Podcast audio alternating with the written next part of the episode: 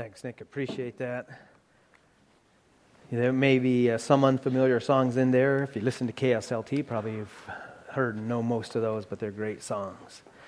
We've been doing a study of uh, Corinthians, following Jesus in a messy world. So grab your Bibles, open up to Second Corinthians chapter 10. Uh, we're looking at verses 1 through 6. And they say this Now I, Paul, myself, urge you by the meekness and gentleness of Christ, I who am meek when face to face with you, but bold towards you when absent. I ask that when I am present, I need not be bold with the confidence which, with which I propose to be courageous against some, who regard us as if we walk according to the flesh. For though we walk in the flesh, we do not war according to the flesh. For the weapons of our warfare are not of the flesh, but divinely powerful for the destruction of fortresses. We are destroying speculations and every lofty thing raised up against the knowledge of God. We are taking every thought captive to obe- the obedience of Christ. And we are ready to punish all disobedience whenever your obedience is complete. Father God, we thank you again for the opportunity we have to be together, to join our hearts, our minds in worship to you. Uh, Lord, we pray now that you would speak to us through your word. Encourage, challenge, strengthen, rebuke, exhort. Do the things, God, that you want to do in us. We pray this in Jesus' name. Amen. So I know, uh, you know, in the recent decades, there's been kind of a resurgence of interest in this whole idea of spiritual uh, warfare. Uh, it seemed to really take off here a couple decades ago uh, when Frank Peretti published his book, This Present Darkness. I don't know how many of you have uh, read that or heard of that. It's a pretty fun uh, story to read, kind of spooky, kind of tense, you know, and the good guys are good and the bad guys are bad, uh, the way it's supposed to be. But I think some people, maybe as they read that book, they, they kind of forgot that it's a work of fiction. Uh, and they took uh, Peretti's description of uh, spiritual warfare of, of, Christians directly battling with demons as, as being biblically correct theology. And you know, it, it does make for entertaining read, but I think it's confused many people about what it means for the Christian to be engaged in spiritual warfare. And we need to make no mistake about it. As Christians, the Bible makes it clear that we are soldiers and that we are in a battle. The Apostle Paul wrote to Timothy and he said, Suffer hardship with me as a good soldier of Christ Jesus. No soldier in active service entangles himself in the affairs of everyday life so that he may please the one who enlisted him as a soldier. When you become a Christian, you, become part of the family of God, right? You, you are in a family. You have brothers and sisters. You're part of a brotherhood that you can count on. When you become a Christian, you become part of the body of Christ, an individual part of the body, and every individual part has to function, and so that the body as a whole can work together the way it's supposed to.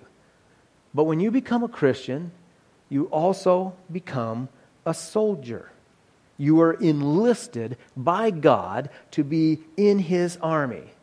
And maybe you think, well, you know, he's talking to, to Timothy here, and Timothy was a pastor uh, just like Paul was a missionary and pastor and stuff. So maybe this soldier thing is just for those people who, who like go into full time Christian ministry and, and work and that type of thing.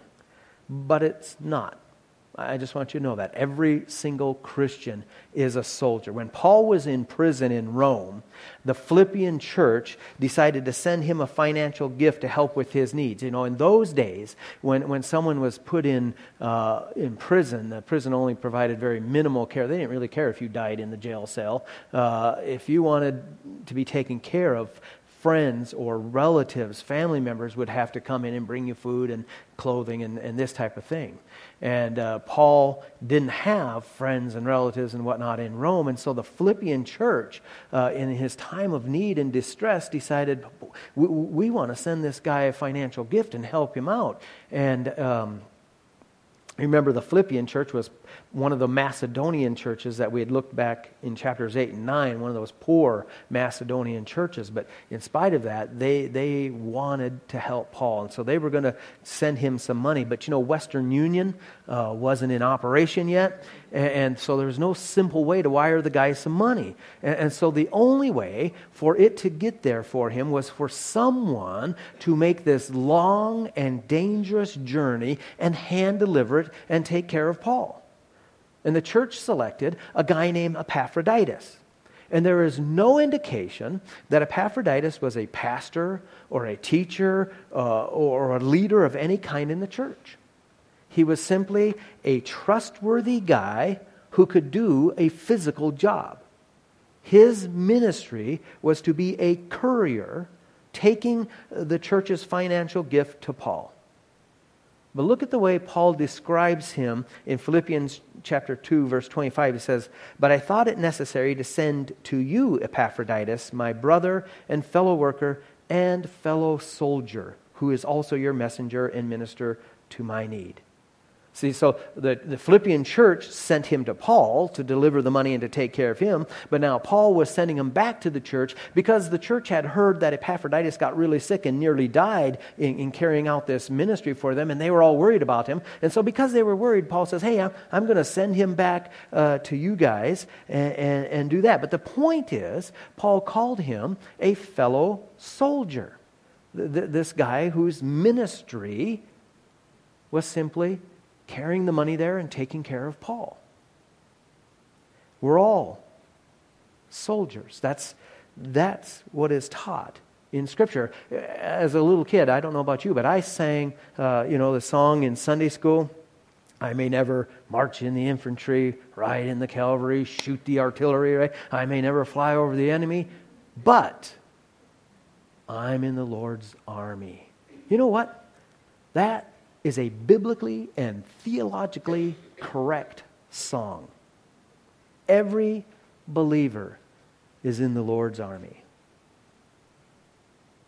But we need to make sure we understand what it means to be a soldier for Christ. I mean, you may have heard of something called the Crusades back in medieval times, right? There's actually a number of them that happened over hundreds of years, this type of thing. But, but the most famous ones were where the Catholic Church, armed soldiers, sent them into battle against the Muslims in an attempt to regain uh, the Holy Land and, and Jerusalem. And it was all about trying to take by physical force land and, and political power, and of course, forced conversions to the church. That is not at all what the Bible is talking about when it says we are soldiers called to battle. When Paul summed up his, his uh, life by saying, I have fought the good fight, he had not once raised a single sword in combat. Right?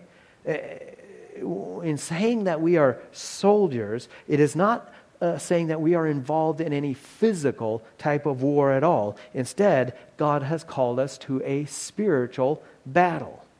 And that's most clearly enunciated in Ephesians chapter 6. And in verse 11, it, says, uh, where we're commanded, put on the full armor of God so that you will be able to stand firm against the schemes of the devil.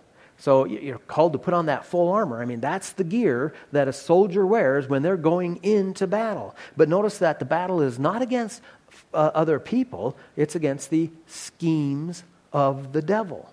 And the purpose of your armor so that you can stand firm against those schemes. And, and case a person didn't pick that up there, that it's not against people, it's against these things, he just repeats the idea, explains it more fully in verse 12, where he says, But our struggle is not against flesh and blood, but against the rulers, against the powers, against the world forces of this darkness, against the uh, uh, um, he- uh, spiritual forces of wickedness in the heavenly places. So it's a, it's a spiritual war. And the words in that verse are rulers and powers and world forces of this darkness. That refers to the demonic influences that work in this world, summed up by that title, spiritual forces of wickedness in the heavenly places. So, we are in a battle and we are soldiers. And, having established that, let's go back then to our passage here in 2 Corinthians.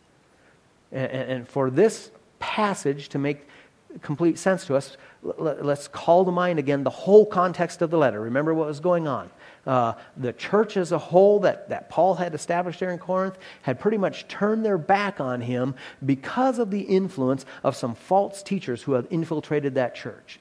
And, and, uh, this broke Paul's heart, but to try to remedy this situation, he made a quick trip out to the church, and that did not turn out well. The, the, the false teachers were entrenched and had it there, and it was a heartbreaking experience. And so Paul left again, and after that, he had written a very strongly worded letter called the Severe Letter, uh, challenging them to, to repentance. And, and through that letter, they did. Uh, after months of anxious waiting, uh, Titus brought back word to, to, to Paul that, that, they, that the church by and large, the, the bulk of the church had repented and returned to him. And, and, and that just was such a relief to Paul. And, and the first seven chapters of Second Corinthians really deal with the, the, uh, the ramifications of that um, reestablished relationship between Paul and the church. And, and because of that reestablished uh, relationship, then in chapters 8 and 9, he's able to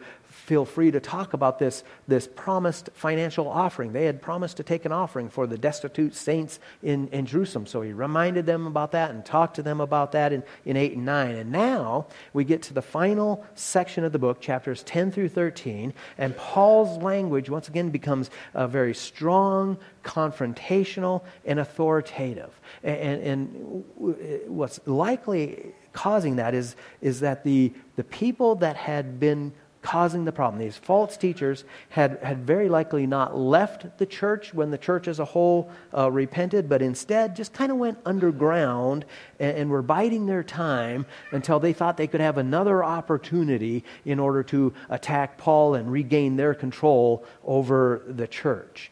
And, um, and so Paul knew that. Uh, those people had to be rooted out and dealt with, or trouble would erupt in the church. Uh, the truth is, turning a blind eye to or, or ignoring uh, sinful, divisive uh, behavior in the church, it's not loving and kind. It's not loving and kind to those people. It's not loving and kind to the church because that would sit there and fester in the church and poison uh, the body. And, and, and, instead of having a healthy body, then you'd end up with a sickly, poisoned uh, body of the church. And, and, and so, in these final four chapters, Paul is aiming these words at that minority that has not yet repented and, and is, is uh, holding out like this. And so Paul starts this mission to root out uh, uh, this small minority of rebellion with a little bit of sanctified sarcasm. And uh, uh, uh, look, at, look at verse 1. He says, Now I, Paul, myself urge you by the meekness and gentleness of Christ I, who am meek when face to face with you, but bold towards you when absent. Okay, so here's the thing. Apparently, these false teachers had been trying to discredit Paul by claiming that he was a wimp when he was there face to face with people. But sure, when he's at a safe distance and, and gone by letter, oh, yeah, then he can act like he's all tough and, and powerful and, and really stern with you. You know, shortly after DJ and I were married, we obtained a, a little dog that we named Snickers. Okay? And uh, Snickers, when she held her head up high, might have been 10 inches tall. Uh, uh, and, and one day, Fernando and I borrowed a truck so we could go out and get a, load, a, big load of manure. And uh, since it was a borrowed pickup, Fernando wanted me to drive, so we're driving. And, and, and uh, when we got out to the feed lot, uh, you know, there was the, the, herd of cows there. And oh, Snickers hopped up on my lap and starts growling like she's some big tough dog. So I thought, well, I'm going to drive over closer to them and roll down the window so she can hear them. And, and, so I got there and rolled down the window, and she immediately whimpered, tucked her tail, and ran over to Fernando to, to, so he could protect her. Okay? She was really tough when she was in the safety of an enclosed pickup cab, right? But as soon as she was close and exposed, oh, she tucked tail and ran. Okay? That's what these guys are saying Paul is like. Yeah, oh, yeah, sure, he's tough when he's a long ways away and writing a letter. But you bring him face to face and he just whimpers and, and tucks his tail. So Paul, you know, turns the table on them and says, Hey, you know who else was gentle and meek? You, you may have heard of him, this guy named Jesus. And, and I'm okay to be meek like him. Uh, just like today, back in that day, a lot of people equated meekness, gentleness, with weakness. Jesus himself described uh, himself as gentle and meek, and yet he wasn't the least bit weak. These Corinthians, they would not have had the benefit of the New Testament to read like, like we do, but they would have heard the stories of Jesus Christ while he was here on earth, driving the greedy hucksters out of the temple with a whip, casting demons out of people, uh, exerting the power of God over nature, calming storms, walking on the water. Jesus was not weak. And Paul was saying, hey, don't confuse.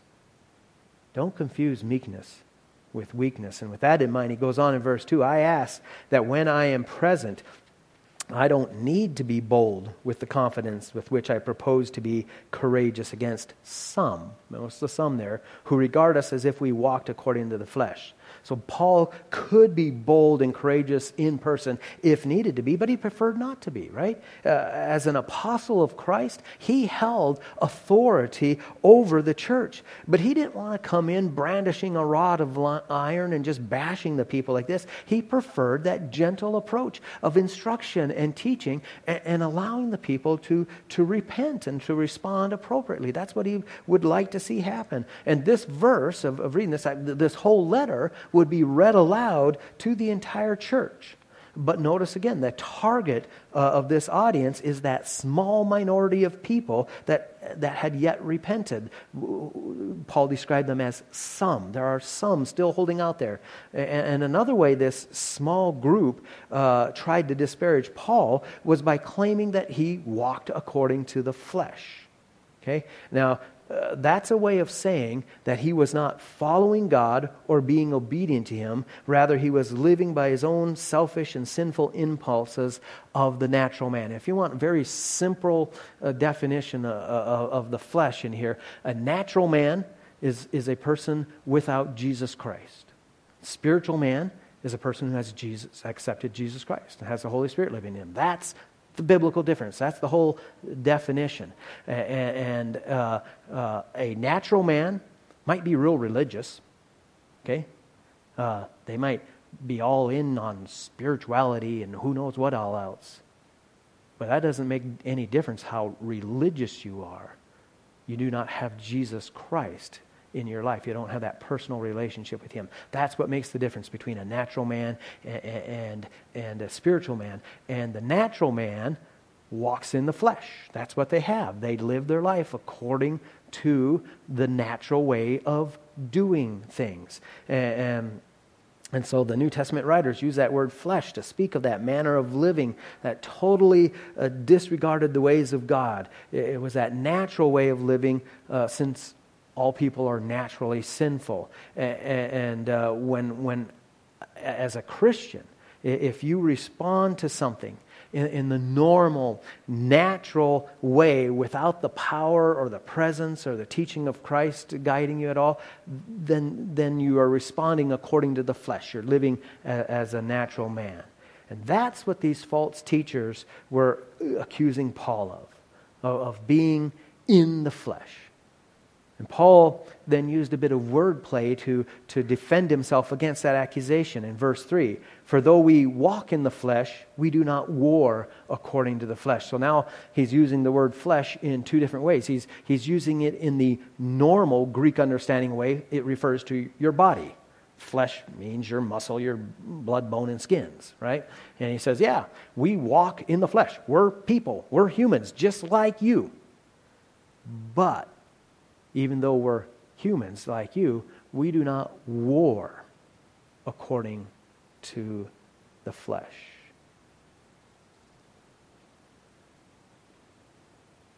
he uh, understood that this is a spiritual warfare that was going on here. And that's where verse 4 comes in. For the weapons of our warfare are not of the flesh, but divinely powerful for the destruction of fortresses. Paul's weapons were not physical weapons, sword and bow and arrows, nor were they the fleshly weapons of human ingenuity, worldly philosophy, lies, deceit, uh, accusations, slander, uh, the types of things that these false teachers were using. His weapons, he says, were divinely powerful. And these weapons, at least right here, are not described for us because they're understood by what they do. And we'll look at what they are because they are described other places. But, but let's look at what they do. What do they do? According to, to, to this verse, it says that they destroy fortresses. They're for the destruction of fortresses. All his readers would have been familiar with the idea of a fortress. I mean, it would bring to idea this heavily reinforced stronghold with, with major defenses around it. Every Greek city, every major Greek city, anyways, had an, an acropolis. Okay? And an acropolis was on a hill either in the city or, or very near the city, and it was a fortified structure into which the residents could flee in case they were under attack. And the natural man, the man without God, well, they've built up many fortified fortresses in their life to protect them from the spiritual influences of God.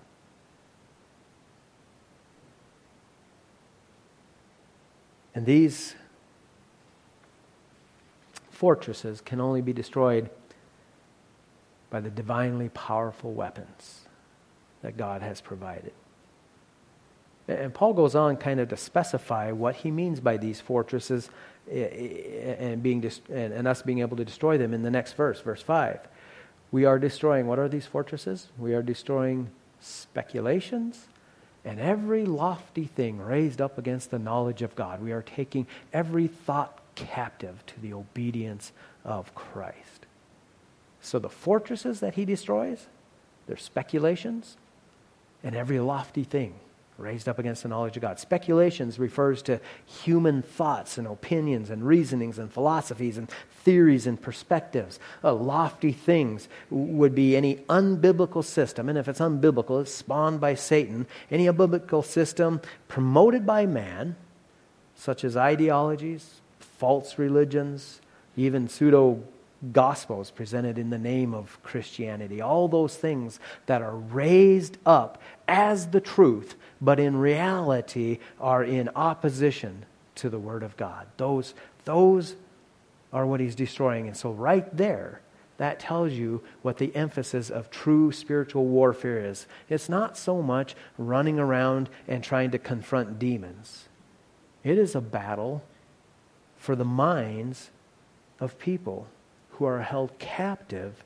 by the lies that are exalted as truth in this world in opposition to Scripture. That's spiritual warfare. It, it, spiritual warfare is combating those citadels of falsehoods with the powerful truth of God's Word. And, and those weapons that we use for that are described in Ephesians 6, that same place that talks about the armor that we have to wear uh, as we go into battle, also gives us our weapons. For instance, it says, in addition to all, taking up the shield of faith with which you will be able to extinguish all the flaming arrows of the evil one. Uh, you know, you think of a shield uh, as part of the armor, in a sense it is, but it's also a weapon. I mean, didn't you ever watch Captain America? I mean, you got that shield. No, okay, so that's a different kind of shield. Uh, these, these were big shields, but they were used in the battle as both a weapon, defensive weapon, and an offensive weapon. But it, uh, along with that, it says, uh, and, and take up the sword of the Spirit, which is the Word of God. Okay? We have to have that offensive weapon in our arsenal. And finally, he says, with all prayer and petition, praying at all times in the Spirit. Those are the weapons that we fight with faith, the truth of God's Word, and prayer.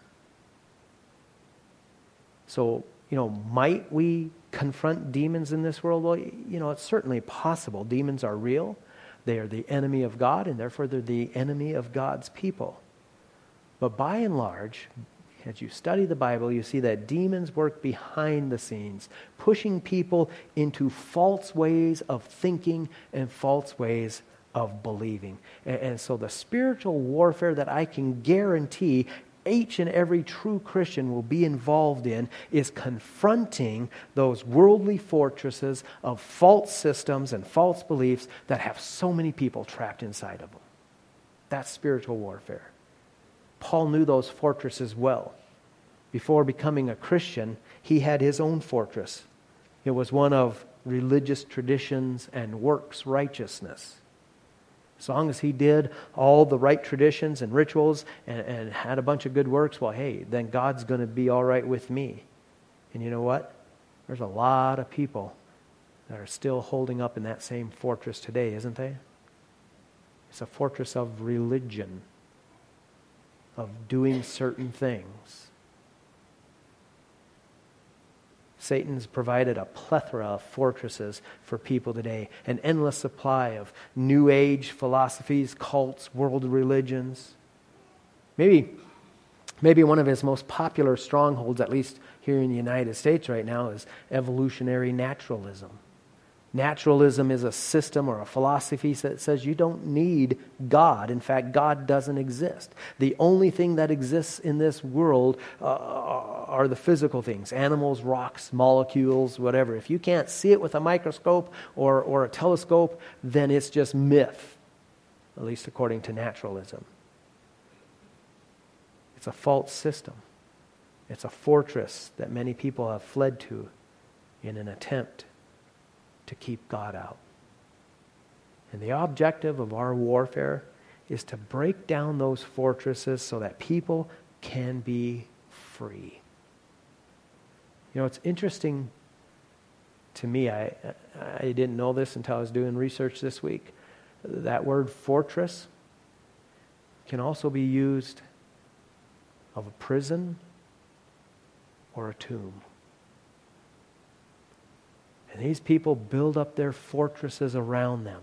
I don't need God. I've got my own spirituality. I got my own religion. I got my own beliefs. I don't need God. I got science and whatever it is. They're building up their fortresses. In what reality, they're locking themselves in prison. And if it's not broken down, it'll become their tomb. And there's only one way it's broken down. God has given us the divinely powerful weapons for the destruction of those fortresses weapons of faith, the truth of God's word, and prayer. So I have just one final question for you. How familiar are you with your weapons? Imagine, imagine a soldier being sent out in the desert of Iraq to fight against ISIS. The sergeant comes along and hands him an AK 47. He kind of holds it and goes, uh, oh, well, I don't know what to do with this. Wouldn't be much of a soldier, would he? You, you have to know your weapon, you have to know how to use it. You have to be so familiar with it, it's just natural in your hands. We're in a spiritual battle. How, how familiar are you with your weapons? Faith, the truth of God's Word, prayer. Take the opportunities that you have to familiarize. You know how you, you know how you get familiar with faith? You do stuff that goes beyond your own abilities and your own power, where you have to trust God. You know the Word of God? You need more than just a Sunday morning sermon. Are you in it during the week? Prayer. We, we, we can pray on our own all the time. We should be, but boy, there's power in praying together. Take advantage of those opportunities. BLT, small groups. There's a prayer group that meets just for prayer Tuesday nights at Mr. Henningson's house. There's another one that meets Thursday at noon at Stay SUSA. Be a part of those. Get familiar with your weapons because you are in a battle. Let's pray. Father God, we thank you uh, for your word, which does provide us what we need. We're thankful that in Jesus Christ, we have everything we need for life and godliness, including what we need for every battle. So, God, we pray that you would strengthen us for the task at hand, for the days ahead, and that we would suffer hardship as a good soldier of Christ Jesus. We pray this in Jesus' name. Amen.